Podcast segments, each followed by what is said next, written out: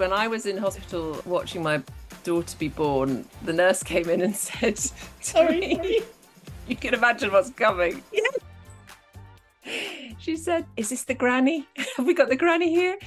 Why have you never told me that story before? That's perfect. Well, because I'm furious about it, obviously. I'm Kathleen Stock, And I'm Julie Bindel. and this is the Lesbian Project podcast, all the sapphic traffic for anyone who wants a bit more lesbian in their life. So you've been on your travels, haven't you, Mm. since I last saw you? Well, you last saw me when I was actually in Toronto. Oh, yeah, Um, Um, and then I, I seem to have been there for a very long time. And I was staying in the most depressing condo imaginable in Why? downtown What was so bad Toronto. about it? Oh my God, it was so bare and soulless. But also, the woman who was running it, who sorted the bookings, it's not her condo. Um, she's obviously paid clearly quite badly and treated quite badly for her to be so bad tempered with the clients. Right. Um, now, this might be a little bit to do with the fact that English isn't her first language, but it can't all be to do with that. For example, when I asked if she could tell me exactly how to turn the air conditioning fan off because I was freezing, because Toronto is cold right now, she Mm. said to me, No, go and ask a neighbour. And I said, I can't do that. I can't just go knock on a stranger's door. And she said, What do you do at home? Do you get somebody to come round then and help you with your heating? Wow. What? It was unbelievable. Yeah, that And- is quite. and then I looked at the towels in the in the wardrobe, and there was one that was about this big. It was a hand towel. So I said, "Where are the bath towels?" And after a bit of toing and froing of her telling me that that is the size of the towel, um, and I says, "Well, you know, it would dry one of my feet," but she said, "Go and buy one from the store." I mean, it was actually hilarious. wow. So- You I met your match. What did you What did you say? Did you just meekly turn tail and go away, or go and leave her I- a terrible review or something? I kept trying to be one of those kind of, you know, nice socialist types that recognize that actually she's probably paid peanuts to do a really shitty job. And then eventually I just snapped and I said, You are the rudest person I've ever encountered, which clearly isn't true. I mean, I've met much far ruder than her. and what did she say? Um, she just said, if you pay me uh, a cab, uh, my cab fare of 25 Canadian dollars, I will come round and help you. But you should be able to Google it and do it yourself. Tough love. This is reversing my impression of what Canadians are like. I thought that they were all supposed She's to be very Canadian. kind. She's not Canadian. Um, but she isn't. And then actually, she was probably from Ukraine because, I mean, Canada has the, um, you know, the, the Ukrainian diaspora um, is huge in Canada.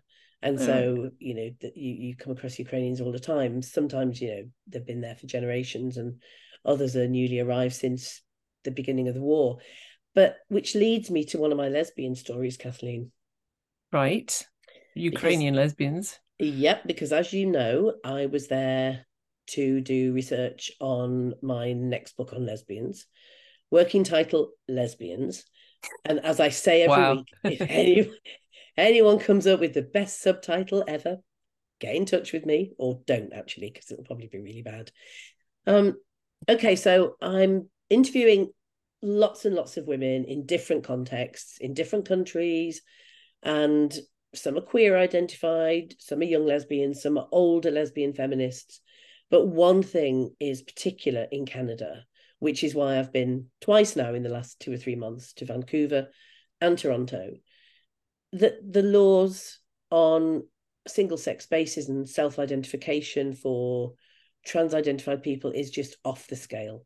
Trudeau, obviously, liberals have carried this gender ideology all the way through um, to the bitter end of just allowing men, for example, to self identify as women based on a feeling.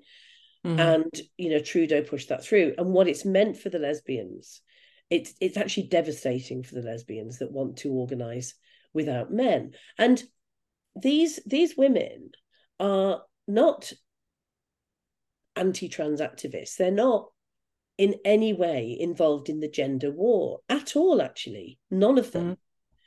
What they are are, lesbians who wish to be in a space that doesn't involve men so they can Mhm. have fun, so that they can talk, so that they can um, recover from horrible experiences that they might have had and give mm-hmm. each other support, which, as we know, you can't really do in, in the same way when there's men around or even a man.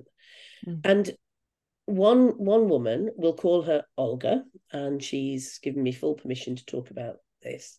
Is this Ukrainian woman? Yes, so she's from Ukraine and she's been in Canada a couple of years. She's 25 and she's had a difficult history involving trauma.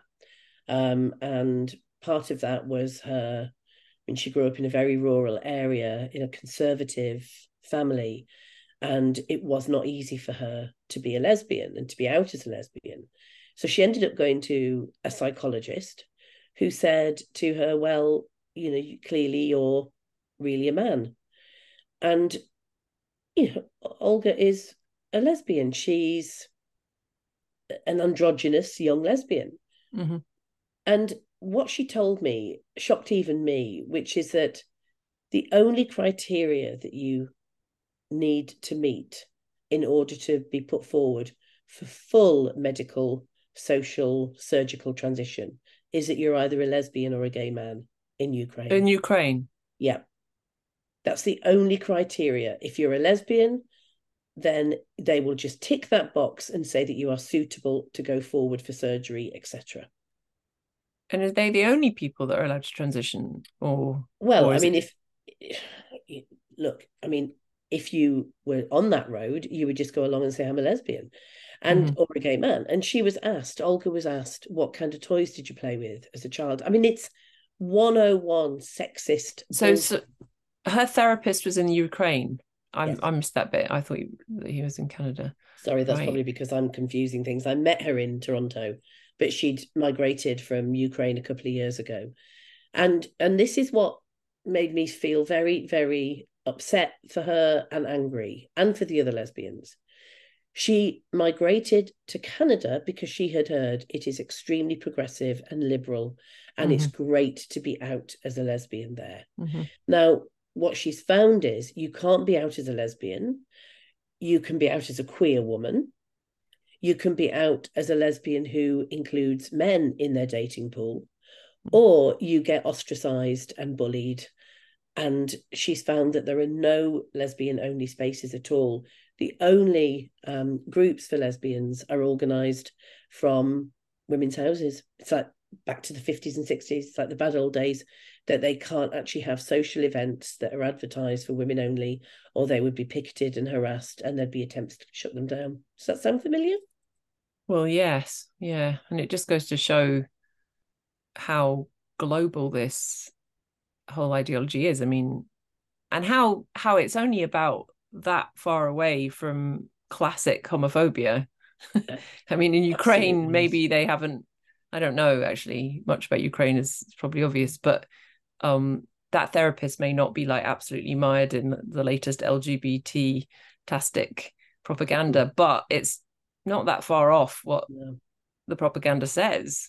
I think it is classic um, anti-lesbianism and homophobia. I really do, and I know enough about Ukraine I've been there enough and know enough feminists and lesbians and some gay men from investigations I've done over there to know that it is not a good place for women. It's not a good place for girls.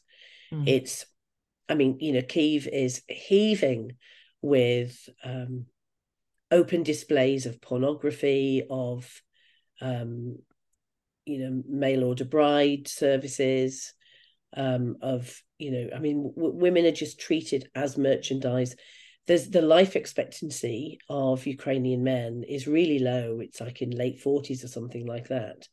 And you know it's it's a hard life for women and the sexism is off the scale just on a very basic level so the idea that you can have that cultural norm of sexism and deep inequality between women and men but actually be progressive when it comes to psychologists saying mm. yes of course you can transition obviously it's not it's just old fashioned sexism it's conversion therapy and mm. and olga told me that she said it's conversion therapy now olga has detransitioned um i mean oh, I so was... she so she actually Oh, she went did. for it. Oh, I Went didn't for realize it. that.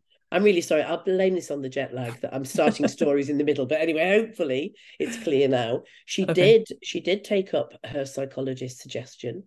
She did transition, um, and I was just sitting looking at her and you know hearing her voice, which is just a sort of you know regular young woman's voice, and um, a very smooth skin, bright eyed and bushy tailed.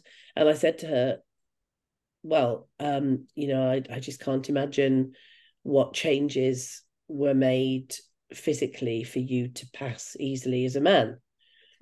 And she showed me a photograph, and it was extraordinary. Big bearded, Really? hairline, kind of yeah. Wow.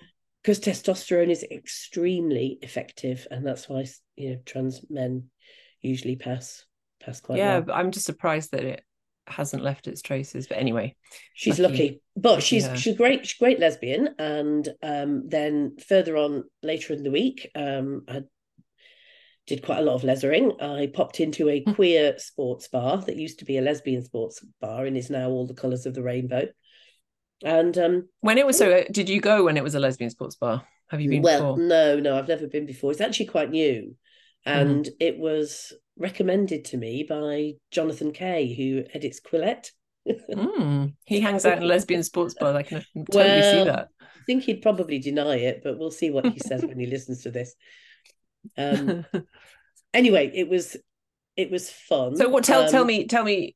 Sorry, because queer and sports are not two words that I nor- normally put together. Well, and also I don't want to like diss the queer community, but I do not see them as the most athletic uh community in the world, nor the uh, most interested in spectator sports. So what except what for lesbians. goes on there? Well, no, the lesbians, yes, but then they changed the the topic. So Well, they only changed it from a lesbian sports bar to a queer one because, of course, you can't have anything lesbian in Canada. oh, I see. So, So- it still was de facto Yeah. full of women watching There were quite a few or something. quite a few women in there watching football, um, watching whatever sports they were watching. Um, I wasn't watching it. I was eating a hot dog, and it was a very nice hot dog and drinking a martini. But I was I was a bit nervous when I was there in case anyone recognized me, and I wasn't the kind of usual demographic, so it was not a relaxing. Um, Hmm. seven and a half minutes or however long I managed to stay. Is that how long how you long you take to eat a hot dog? probably more like 12 and a half minutes because I had to drink the martini alongside it. But it was a, it was a very nice hot dog. Ah, I don't I Mm. don't really like hot dogs. It's something about the squeaky texture Mm. against your teeth that Yeah, but that, and also the thought tinned of what the hell they've put in there and Yeah. homogenized into some weird um tube. No, it's not for me. Oh well, thank you very much for spoiling that nice Sorry. bit of that trick to the. but yeah, it wasn't really my thing. Anyway, then I met lots of other great women who were telling me that they are starting to organize as lesbians. They're pulling women in from different parts of Hmm. The country. One of them is literally driving around sort of six, seven hours at a time between cities and different um, provinces to physically meet women because check this out they have to vet the women face to face before they dare then say yes come and join our group in case one Why? What do they think face to face is going to give them that? well i don't know I, I, I was i know i was quite surprised about that as well but there were all these kind of stories of mistrust and about women joining their kind of lesbian gang and then falling out as lesbians inevitably do because two of them get involved in a relationship and they split up and then the other one goes Yeah. up with the other one and then And you're not going to be able to eliminate that through vetting, I'm afraid. That's just part of the that's a feature, not a bug. no well that's true i mean you, could never ever vet lesbians falling out but it, it kind of it, it gave me some hope that you know these lesbians will not be forced Hmm. into compliance but it Mhm. also made me feel profoundly depressed that this has to start all over again It is depressing. However, counterpoint, it's exciting as well. And at least the younger lesbians, if this is happening with younger lesbians, sounds like it is, it is they've got a whole new rebellious uh stance to take you know i mean what there's nothing interesting in fact i think that was part of the original problem that in the 2000s it had all been done for them there was no new positions to Mm. take for young people to take so they had to find something that was countercultural in a different way and it turned out to be something pretty disastrous in my view but um but yeah now they can be riotous rebellious uh, Mm. kick-ass lesbians again Do you know, and and shout at the older people which is Oh. really what all the young people want to do I didn't think of that. Do you know, you're bit absolutely jealous right. a bit envious of Yeah, them. massively. God, yeah. it's brilliant what they're doing, and they're full of energy, and they, you know, they're just kind of really, we're not having this. And I love that, of course. Yeah that. I met up with two very young radical feminists in Texas when I was there Mm. uh, doing some teaching. They wanted to meet me, and you would have totally adored them. They were planning direct action on Hooters bars in Dallas. Um, they are so immersed in the second wave and they're absolutely uncompromising. And they're between them, they're like there's about eight of them, and they go along and protest at these Hooters bars in in Dallas. What do they call it? Breasts, restaurants, Uh, restaurants and Hooters is oh good for them. I would have loved that. A good few years ago, I went to the opening of Hooters in Nottingham, which Oh, is God. where is not where is Nottingham actually? Is What do you mean? Where is Nottingham? Well, in, in England, I'm just for our for our listeners outside It's in the, the, UK. e- east, north, uh, Midlands, East Midlands. Uh, anyway, you get to it on a train from London. That's all I know. And uh, I went there to interview some of the waiters because obviously, if you've got a concept which is Hooters, it's terrific, isn't it? You've got um, Stag- in Nottingham, though. Oh my groups god! of stag staggers coming in. I know Nottingham and Hooters really like purgatory, and you've got a menu just you know catering for men that want to drink loads of beer and soak it up with carbs. So chicken wings and you Sounds know, good that bit, to be honest. well, I tried the food, and let me tell you, um, it didn't it didn't uh, make up for it. But the waiters, the the women, um, are let's say encouraged to wear the skimpiest t-shirts and really short skirts, and they are also required to take part in a wet t-shirt competition uh, Mm. once a week. I mean, it's sexual harassment is off the scale there because the men obviously feel entitled. That's the Mhm. concept. There's kind of Mhm. soft porn playing on the walls and stuff. Mm. Um, so pretty grim. So anyone that actually protests Hooters already has my heart and respect. Mhm. And to do it in them. Dallas, all places. Yeah, they were pretty cool. the other thing actually that I was really pleased about um, talking to the the women in Toronto, the lesbians, is that they organise holidays for themselves and they go every year to the Michigan Women's Music Festival, which was shut down by trans activists Oh. in 2015. Um, and it, it is no more. But what they do now is have pop up Michigan women's festivals on the same bit of land that On what's that land called again? Wo- Woman's land or something. Yeah, be Woman's land. That makes no sense. women's land. I've, we could always look this up, but we're not going to. We're just going to guess because I think that makes it better. Let's just call it women's land. Anyway, it's that the women are back on Michigan and they're having big lesbian gatherings. And yeah, I mean, all right, so that it means traveling from Canada. Aren't they? Aren't they supposed to be secret? I don't want to. I remember someone telling me this about telling me about this and saying, "Yeah, but we don't publicize it." They don't publicize when it is. They don't Oh, give okay. any detail out like that, but everybody knows it's happening. And the lesbians all get together and drive each other. I mean, it's obviously a long drive from Toronto From- to Michigan. Mm. and you've got to cross a border, which not everybody has a passport to, you know, be able to do that. But it's something. And what they really want to do is start thinking about organizing some kind of women's land. Um, I'm sure that's not even the right word. uh, well, yes, and I always did. I mean, I don't know much about Michigan, but I think my dominant image of it is like Detroit. Is that in Michigan? And so I Yeah. always, and basically, I would think of industrial wasteland or whatever. So I never really understood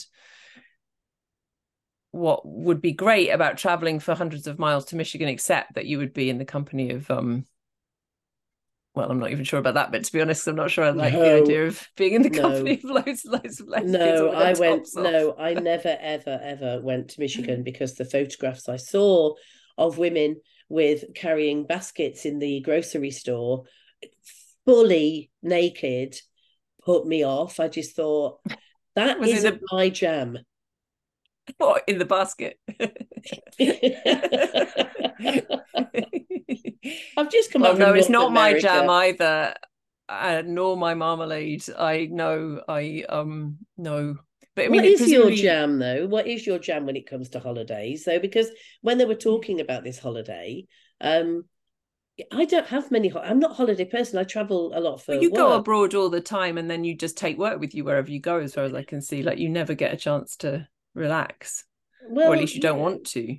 Well, no, but I am. I am actually starting to think. I really, really, really need a holiday. It's bloody cold. Mm. Well, my jam is uh, similar. I don't know why, why we keep saying jam now, but because um... I've just come back from North America. oh, I see. Yeah, coming back with me. yeah, you're going to start saying that you dig it in a minute or something. I'm digging it. Yep. Um. Right. No. Well, I don't go on holidays either. I have to say. So this is a bit of a shit answer, but um, I and I always plan at the last minute well not really planned just basically um decide at the last minute. But this is the time of year isn't it when people do like people that i find very alien start booking holidays six months in advance and thinking all about it because the weather's terrible they want something to look forward yeah. to i know.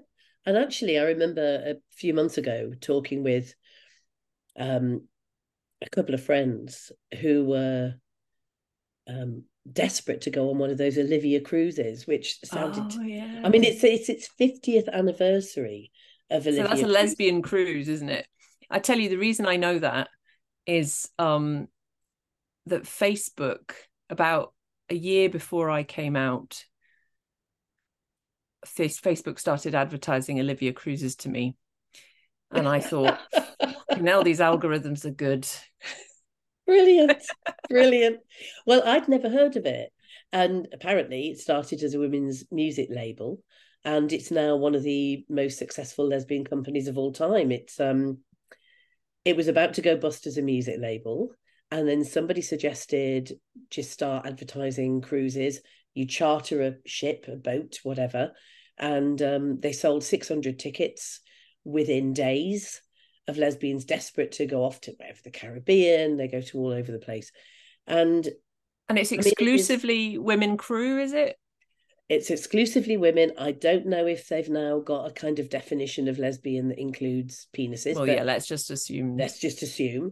Um, but it it looks wild, and there are all kind of celebrities that have endorsed it, and loads of kind of celebrity lesbians giving after dinner speeches. I mean, like who? Oh. Like who? Do you have you got any I mean, well, are we talking Jeannie, Sue Perkins or it'll be the likes of Sue Perkins, but Jeannie Ashery, the comedian, um, she she endorses it and she's done gigs there. So they've got all kinds of of lesbian names. But okay, so let's please let's just imagine this, Kathleen, right? Because this friend that was talking to me about it, mm. she was was thinking that she might trap off with a mutual friend, right?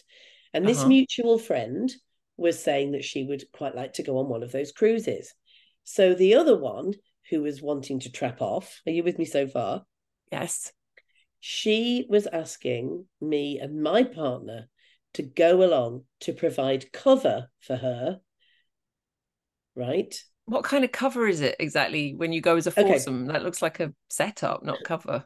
Okay. Sorry, so I don't mean the, to pour water on the, the cover. the, well, it didn't happen. The cover was that we would just go in a group as opposed to. Oh, I see.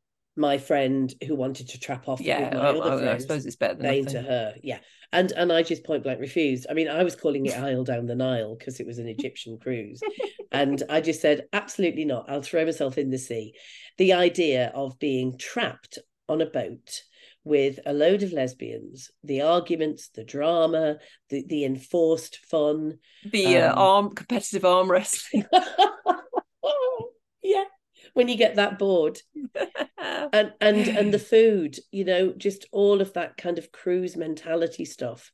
no, absolutely I not. sort of my only visual reference point for those cruises is Death on the Nile, um, the Agatha Christie film. So I just imagine a lesbian version of that with, um, you know, people mm. dressed in pearls and and tuxedos and and someone being stabbed to death. Well, that would happen, wouldn't it, with um, several thousand lesbians, don't you think? someone being stabbed to death. Yes. Well, I mean, I don't think that we probably us, with... probably you, Julie. Exactly. no, but can, can you imagine? I mean, I don't know. I I can't imagine that I would want to go on a cruise with lesbians. Bearing in mind, have you ever been on a? Oh, sorry. If ever I. No, no, just again. that I do tend to avoid if I see lesbians, you know, on holiday, I'll I'll walk the other way and avoid them because well, have you ever been on a, a, a lesbian holiday of any kind? Well, it depends what you mean by lesbian holiday, but in 1988, mm-hmm. Just after I got together with the lovely Harriet, we decided that we would go and stay in a lesbian owned, lesbian run bed and breakfast in Lyme Regis, which is what is Lyme Regis? It's it's on it's in Dorset. It's a famous uh, coastal town, immortalized in the French lieutenant's women. French lieutenant's right. woman, I think. Right. Well, again, I can I Google, but I prefer it. to just take my chances. Yeah, we'll look. I mean, what what's important to recognise for those that don't know in 1988 we had no legal rights whatsoever so if we would turn up at a hotel or a bed and breakfast or whatever we would often be refused um, a double room you know we would be treated quite appallingly we'd be looked at like we were you know, serial killers um, lesbians and gay men uh, you know were usually not welcome and there was no comeback for us at all so when mm. we heard about this lesbian run B&B, we thought, let's go there. Unfortunately, so did half of North London. So we went to stay. Um, and it was a great place because it was run by a classic butch and femme couple. Oh, amazing. Straight out of the 60s. In fact, the femme part of the couple, she was a Carnaby Street model wow. back in the day. And um, the butch part of the couple would sit there smoking a pipe, looking at the racing times and sort of drinking a you know tumbler of whiskey fill in the blank the stereotype blanks but they were a lovely lovely pair and mm-hmm. we went round for dinner and you know that was all really nice but the problem was um, that if you run a lesbian b&b in 1988 where there's no legal rights and protection you are going to be very visible and things are going to happen and when we walked out of the b&b you had to pass a restaurant called Mad Hatters. Somebody listening to this will remember this without question.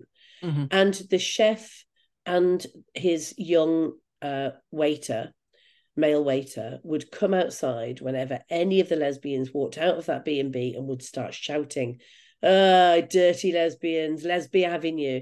I mean, every single time it was horrendous. Right. But the other thing that wasn't um, you know, particularly pleasing was having to actually be in a small B and B going down for breakfast with all the other lesbians who you knew from some guise or other, because there aren't that many of us. So it, it it was it was bittersweet that time because it meant we could, yeah, we could kind of at least be in a, an environment where we were accepted, but mm-hmm. except for the Mad Hatter, three feet away mm. from the door of the yeah, it's disgusting. And did they um are they still there? I don't suppose they are. No, sadly no. And and also, I mean, for the same reason that, you know, many of these kind of um, businesses have closed down because now it's very difficult to discriminate and get away with it in um, you know, when you turn up as a lesbian couple or when they realize that you're lesbians. It, in fact, the last time it, it happened to me was about 10 years ago in Scotland in the Highlands right. when um, I went to stay with a friend and we were treated as though we were unwelcome. We actually weren't in a relationship, but that's not the point. Mm-hmm. And we'd booked a really, really nice room, a big room. And they gave it to the heterosexual couple that checked in after us and swapped our room and gave us. They downgraded us. That's terrible. I, I was going to say, are you sure it's not just Scottish hospitality?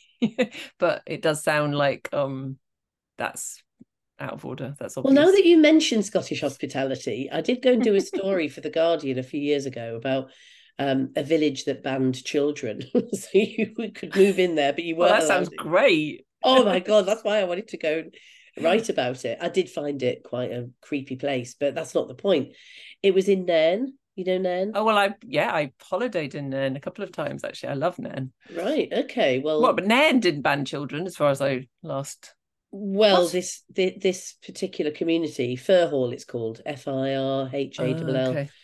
Anyway, so while I was I was doing that story, and I was also doing a story, um, ter- terrible story about a a man who was shot uh, point blank range. Yeah, in Nairn, that was famous. Yeah, and they've never ever found. Yeah, um, I know. I think about that quite often. Yeah, it's a terrible, terrible. A bank case. manager, I think, wasn't he? That's Just... right, and they looked at uh, various people around him, close to him, but never, no one was ever charged. But mm. anyway, but there I was in Nairn, went into the local newsagent um, to buy a copy of the Guardian back in the day when the Guardian was worth reading, and I was told no, that's for the locals. And I said, "Oh, sorry," because I thought that maybe they were going out to deliver the papers, and they were all assigned assigned newspapers at birth. yeah. And uh, and I said, "Oh, I'm terribly sorry. Do you have?" And she said that they're we're keeping them for the locals, and she made it really clear. Oh, come that... on, I mean, I love Nairn very much, and I am Scottish, so you know, save your outrage for me. But um, I don't believe that there's millions of Guardian readers in Nairn, or at least don't think there were then. Well, I still don't mm. think there are. I don't know. All I know is that uh, my editor was so pleased with what I'd got from the story that she said, stay an extra night. And I said, God, no. And she said, please, she said, your expenses are limitless if you stay. And I said, oh, right. So I can stay an extra night at the um, Great Western and go again to the Nairn Tandoori and get a bottle of Liebfraumilch. milk. get a nan. Some nan that's a play on words on Nairn. Yeah, lesbian nan.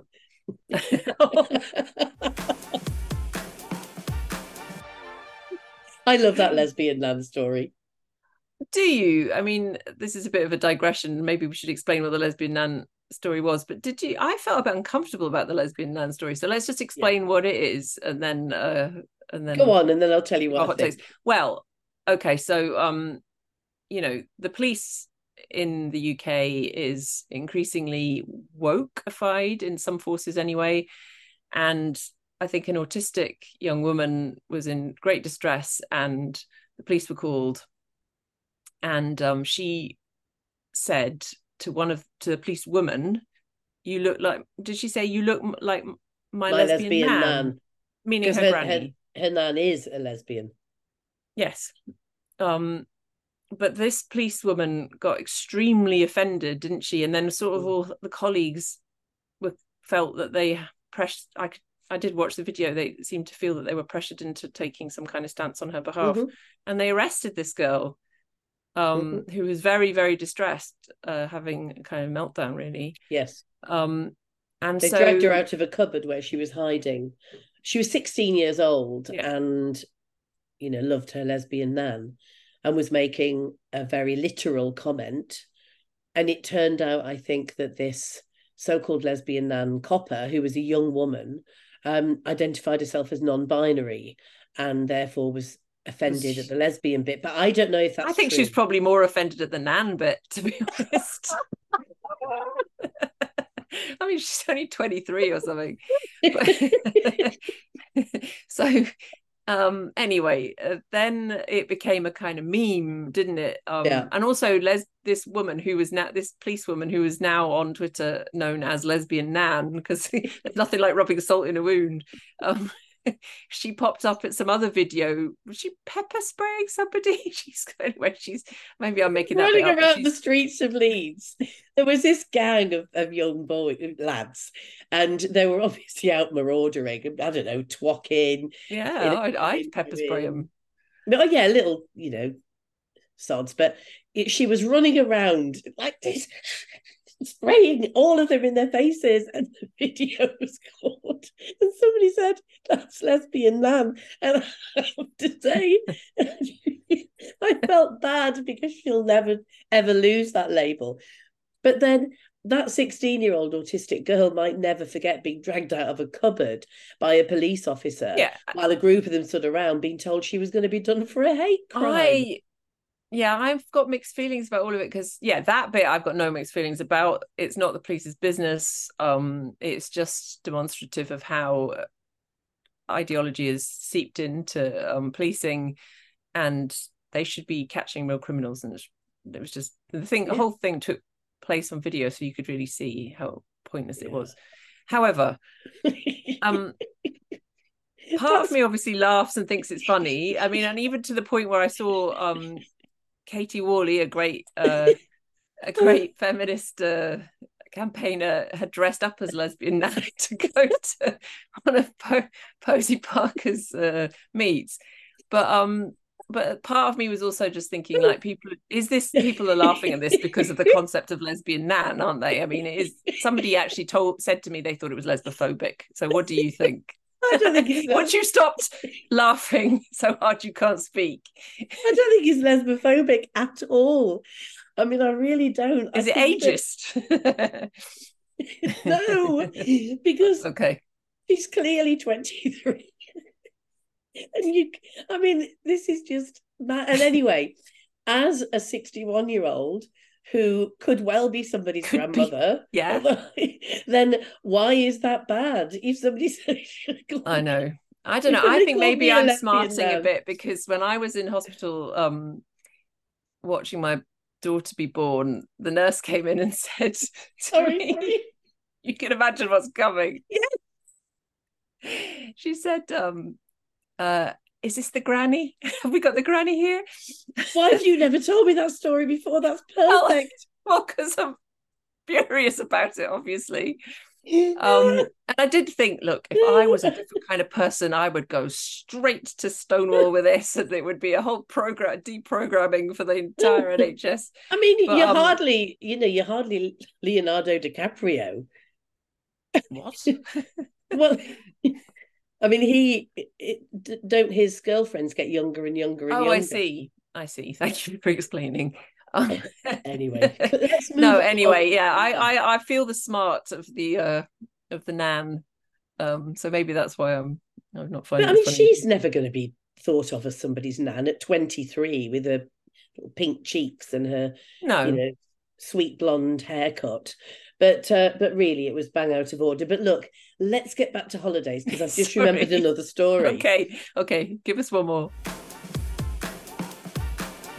Have you been to Lesbos? No, I've never been to Lesbos. Right. So Lesbos is obviously the island that gave us our name, lesbians, because mm. Sappho um, lived, uh, was born and died there, the poet Sappho. And um, there's all kinds of you know romantic artifacts. Beautiful poetry. Yeah i've read beautiful, some sappho. Absolutely beautiful poetry and a really magical well greek islands are magical. What is it about lesbians and greek islands? I hear you asking.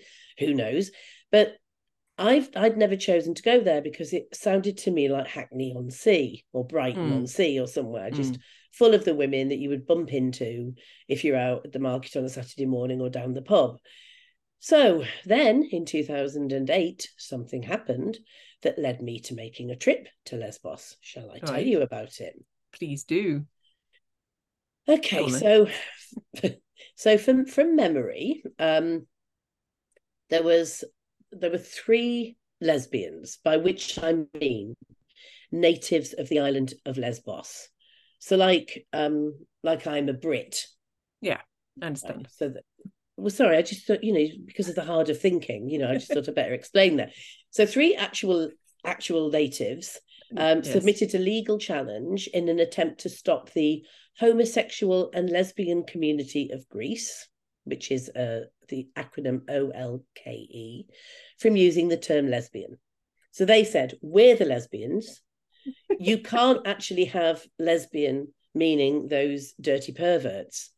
And they said that this is discriminatory. One of the men that was taking the case to court, um, Dimitris Lambrou, he was the editor of the right wing publication Davlos Torch, um, and two of his female colleagues. He said using lesbian in this way disgraces them around the world.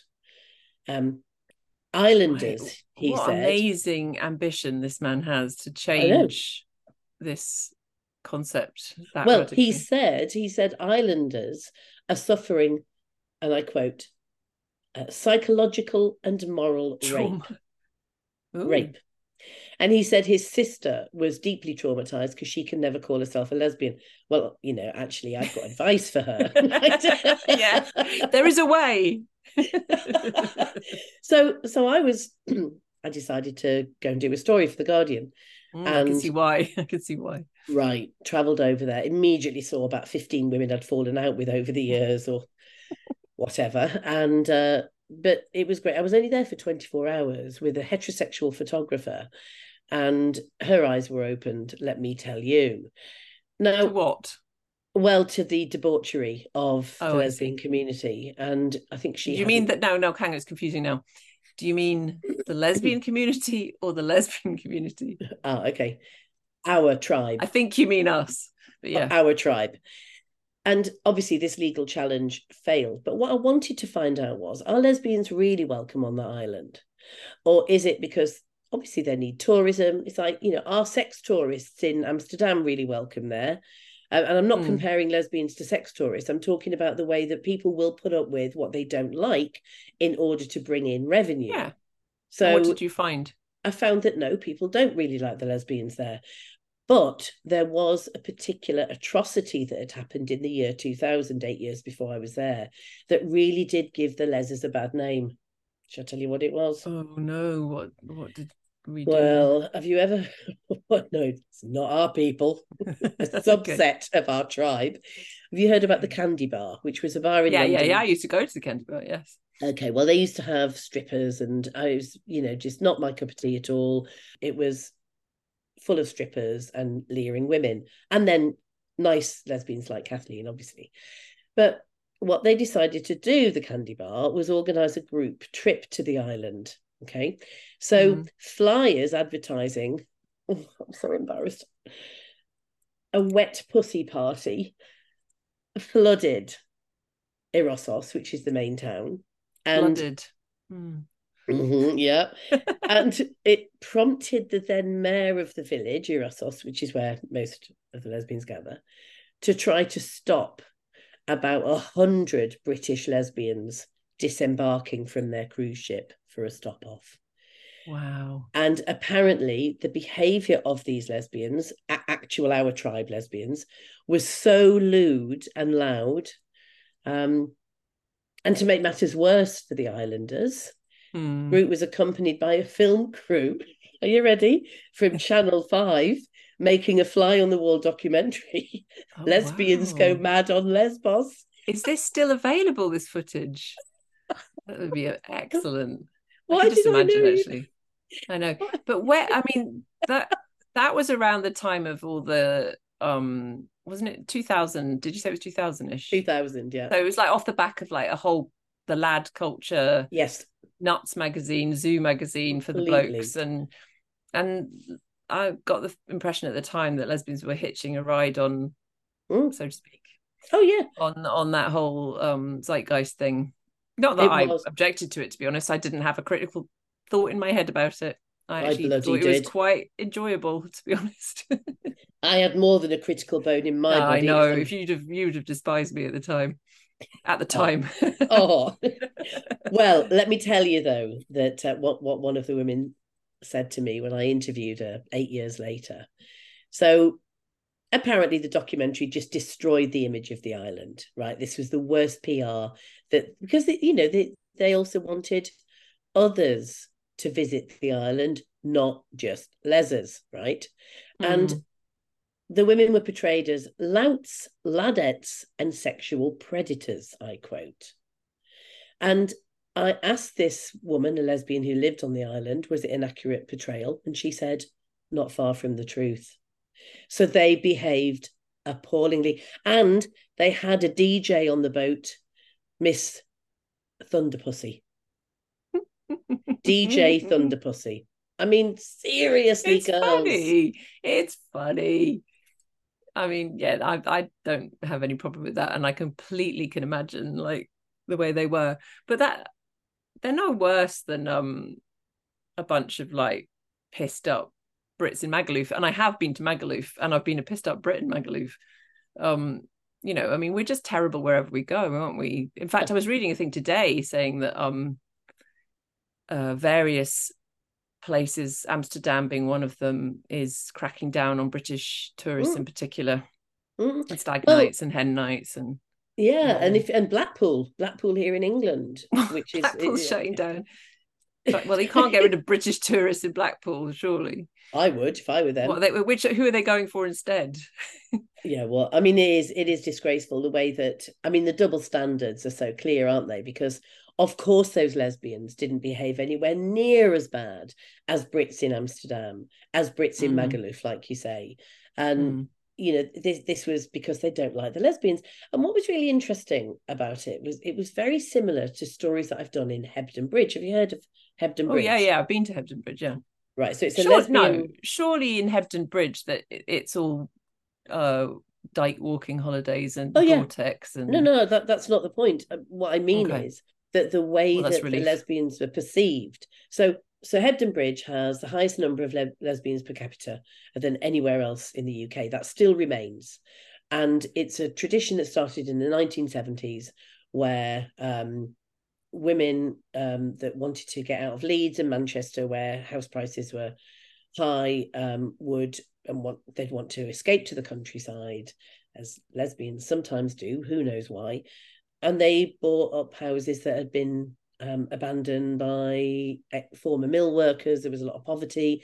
The hippies moved in with their money and their cappuccinos, and the place got gentrified. But Mhm. it, the, I, I wanted to know whether or not lesbians were really accepted there, and if so, why? What what's different about Hebden Bridge? And when I went, I found pretty much the same attitude as I did in that I did in Lesbos, which is, yeah, they've got their uses. They're okay. They bring their money in.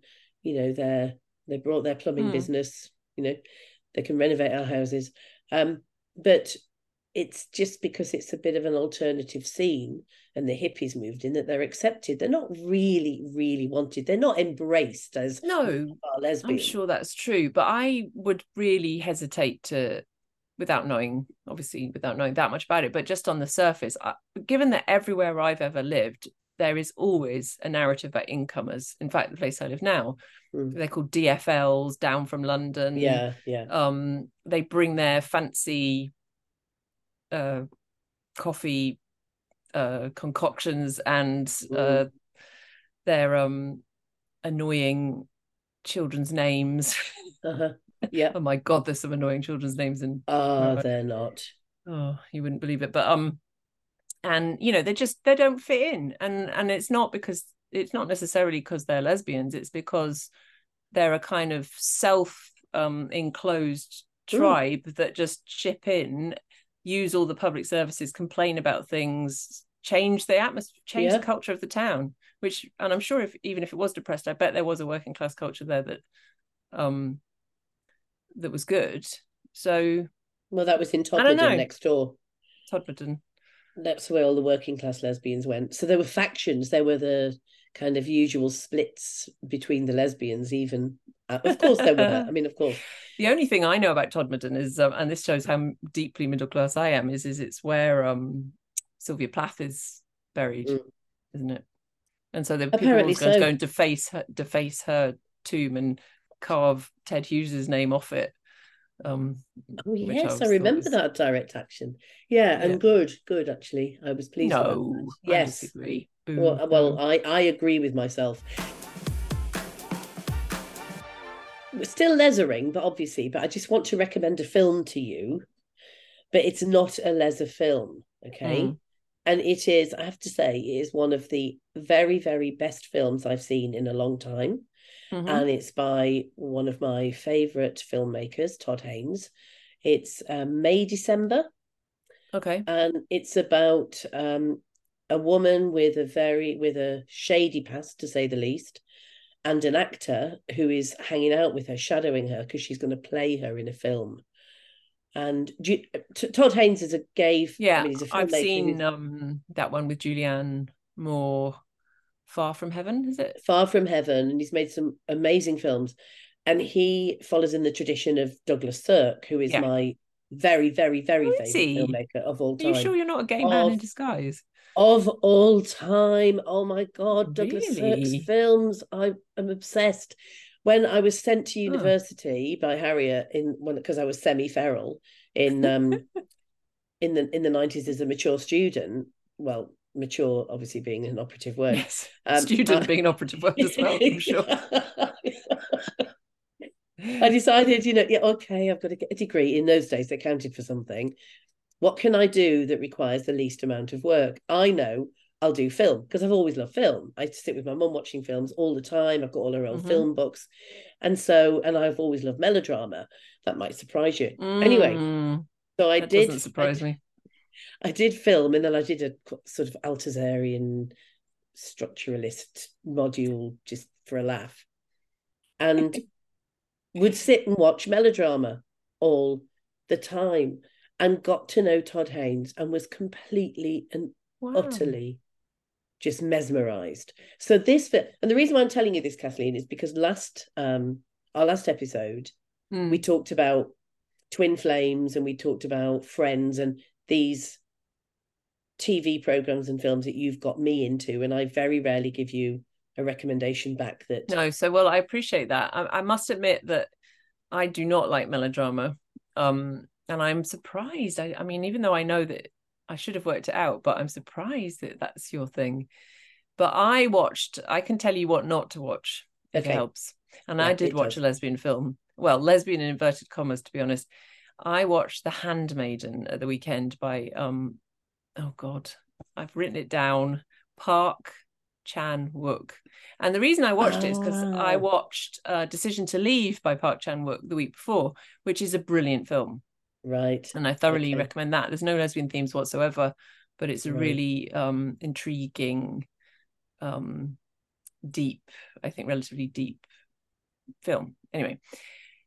But the Han and the Handmaiden is um, an adaptation of a, a great book by Sarah Waters called Fingersmith. Have you ever Mhm. read any Sarah Waters? Um, it's not my thing, but um, I know Silversmith quite well. Well, there is melodrama, and anyway, we won't get into Yeah. that, but there's plenty of melodrama in Waters.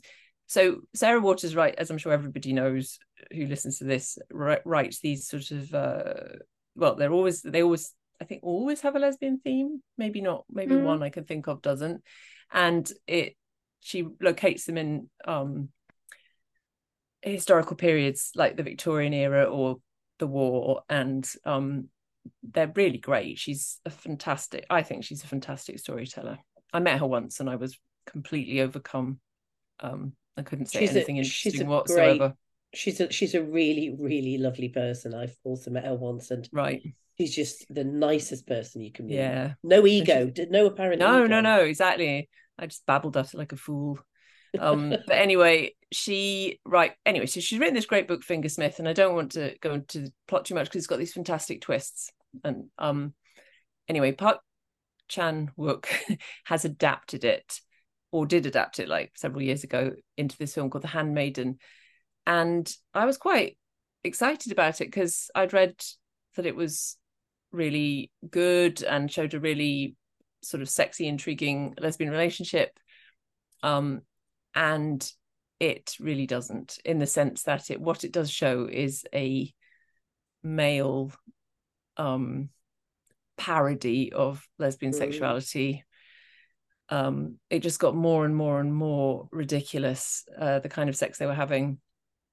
Um I mean, spill. stylized. Well, I mean, you can imagine like all the cliches. Um, but the, but at the end, it actually it had been kind of ridiculous for quite a while. It started off sort of vaguely titillating, then it got quite ridiculous, and then to the end, I actually found started to find it offensive. And I don't find Right, many things right. offensive, but in the end, um, without giving away anything crucial about the plot, one of them, the main, one of the two women, the main characters, um, introduced a, a sex toy that she had been, as a child, um, basically abused non-consensually with by oh. her uncle Jeez, so what? they sort of recuperated a, a, a rapist sex toy in the final scene, but it was presented as quite romantic. Oh, it, it was absolutely off. disgusting, to be honest. And um, yeah, I just couldn't couldn't stay with it mentally at all because I was so alienated from what I was watching. Right. It was really just, and then I read all these interviews where the director was saying that you know it was really difficult to do sex scenes well but he feels like he'd really pulled it off. Um he'd listened to lots of women and i don't know which women he was listening to but well there'd be lots of so obviously no men. doubt lots of men pulling it off. I don't know about him it was for straight women and men i think. And actually i even read a review by a gay man who said he found it very erotic so there you go. Seriously i mean there's a there's a film theorist who's brilliant she's a feminist and she writes in a very accessible way called laura mulvey oh, and yeah, she she came up with the the concept the of male the male gaze, gaze didn't she? Yeah. And and this sounds to me exactly. But that's the like male G A Z E, not G A Y. No, G A Z E for definite. and and some bloke interviewed Chan Wook actually, um, and and he said so the the um, interviewer said that Chan Wook thinks that he's one of the girls. And mm. apparently, ever since his he he made a film called Thirst in in 2009 a mm-hmm. vampire horror which again is very lesbian themed isn't it? There's loads mm. of lesbian vampire films. And and he said that actresses i've worked with have called me unni which is a korean word women use when addressing an older woman. And that and he says um, there's some sort of sisterhood between us. So i think he's a bit delusional as well yeah and sounds like when men say things like that they and are completely blind to the sort of strategic reasons that younger actresses and people working on set might say those yeah. sorts of things to make them feel better oh, than they are delusional. I mean, but, I, um, I I don't know. I mean, it's not it's not identity politics. I, I think I wouldn't often say this, but I really don't think that men should make films about lesbian sex and lesbians. I, I really they was, can't. I agree. I mean, this this confirmed it to me, and then I was thinking back, like, can I think of a, a film or a play by written by men or directed by men that gets it right. Now, I I've, I thought Blue is the warmest color, which got rightly, I think, like pilloried for the lesbian sex for and it was kind of the same actually. There was like scissoring and you know stuff that's like very archetypally porno-. Yeah, yeah. But um, but actually, I didn't mind Blue is the warmest color as much as some people did even though apparently as well one of the actresses was um like kind of coerced into some of it she said afterwards. Right. That was a that was a male director um and what's his name again? He is abdellatif kechiche mm-hmm. and then i was then you actually you put me onto this thing this play called uh, five lesbians eating a quiche. I know. It's wild because um I've got friends in in Cyprus, lesbian friends, who tell me that this play, which is a long running play, I don't know how many seasons it's had, but it's been around forever, that it's wildly popular there and also mm. in Canada. So I mentioned it to some of the lesbians in Toronto, and they said, "Oh hmm. yeah, it's brilliant, it's brilliant." Now I haven't seen it. well, I, was... I have I haven't seen it either, but I have read the script now, and I have looked at various things on YouTube, like bits and pieces. Yeah. It's it's well you might like it because you like douglas sirk and todd haynes but it's that sort of um gay male sensibility about um lesbians. It's camp it's camp as hell. Mm. it's fun it's supposed to i saw the clip. Yeah i yeah. saw the clip. It's quite it's quite crazy isn't it? It's quite wacky. It's about five lesbians in the 50s who all um have are obsessed with quiche and have a society in praise of the quiche which is clearly a metaphor. Um and then a nuclear bomb drops. I don't know if you got that that yeah. plot element. Um, so these are the last quiches that they'll ever eat, and at that point, because everybody's about to die, they are freed to express their um, homosexuality to each other. but all in a hilarious fashion, you know, interspersed with moments of sentimentality and melodrama and mm. tears, which is the sort of queasy American combination that yeah. I cannot stand, where they I... move from like ribald humor to tears, like Will and Grace, basically. I'm not going to like this play anytime soon. I mean, no. whilst appreciating that the theatre world isn't overflowing with complex roles for women, for lesbians, um, it's. I mean, I always find going to the theatre very self conscious and actually, this quiche play has horror upon horror interaction with the audience. It's oh, my yeah, it idea does. of hell. It Have you does. ever been to a play where you've been picked out? Yeah. My or... friends run a theatre uh, company and they are always doing that sort of thing. I was having to go to warehouses and walk through rooms and, you know, get get in on the action. I don't mind it, but in this case, I think I would because basically the interaction is um, these women who are all dressed in sort of pillbox hats and 50s outfits are trying to get the audience to admit that they're all lesbians. I think, and they've got a list of questions which I read at the end, the appendix, um, which are things like, you know, have you ever used a, a hacksaw? Sorry. Um, have you they're just basically cliches about um but sort of comical cliches about masculinity in women basically. Right. and these are the signs. I'm not really sure what the what what the authors who are men we should have said were doing here and whether they're parodying it or subtly endorsing it. I don't really know. Obviously well, maybe i should go and see it but i don't I w- I won't be rushing to see it anytime soon. Um i have a friend who's an actor theatre actor and TV. But whenever she's she does a play, I always go along to press night, and that's quite fun. But mm-hmm.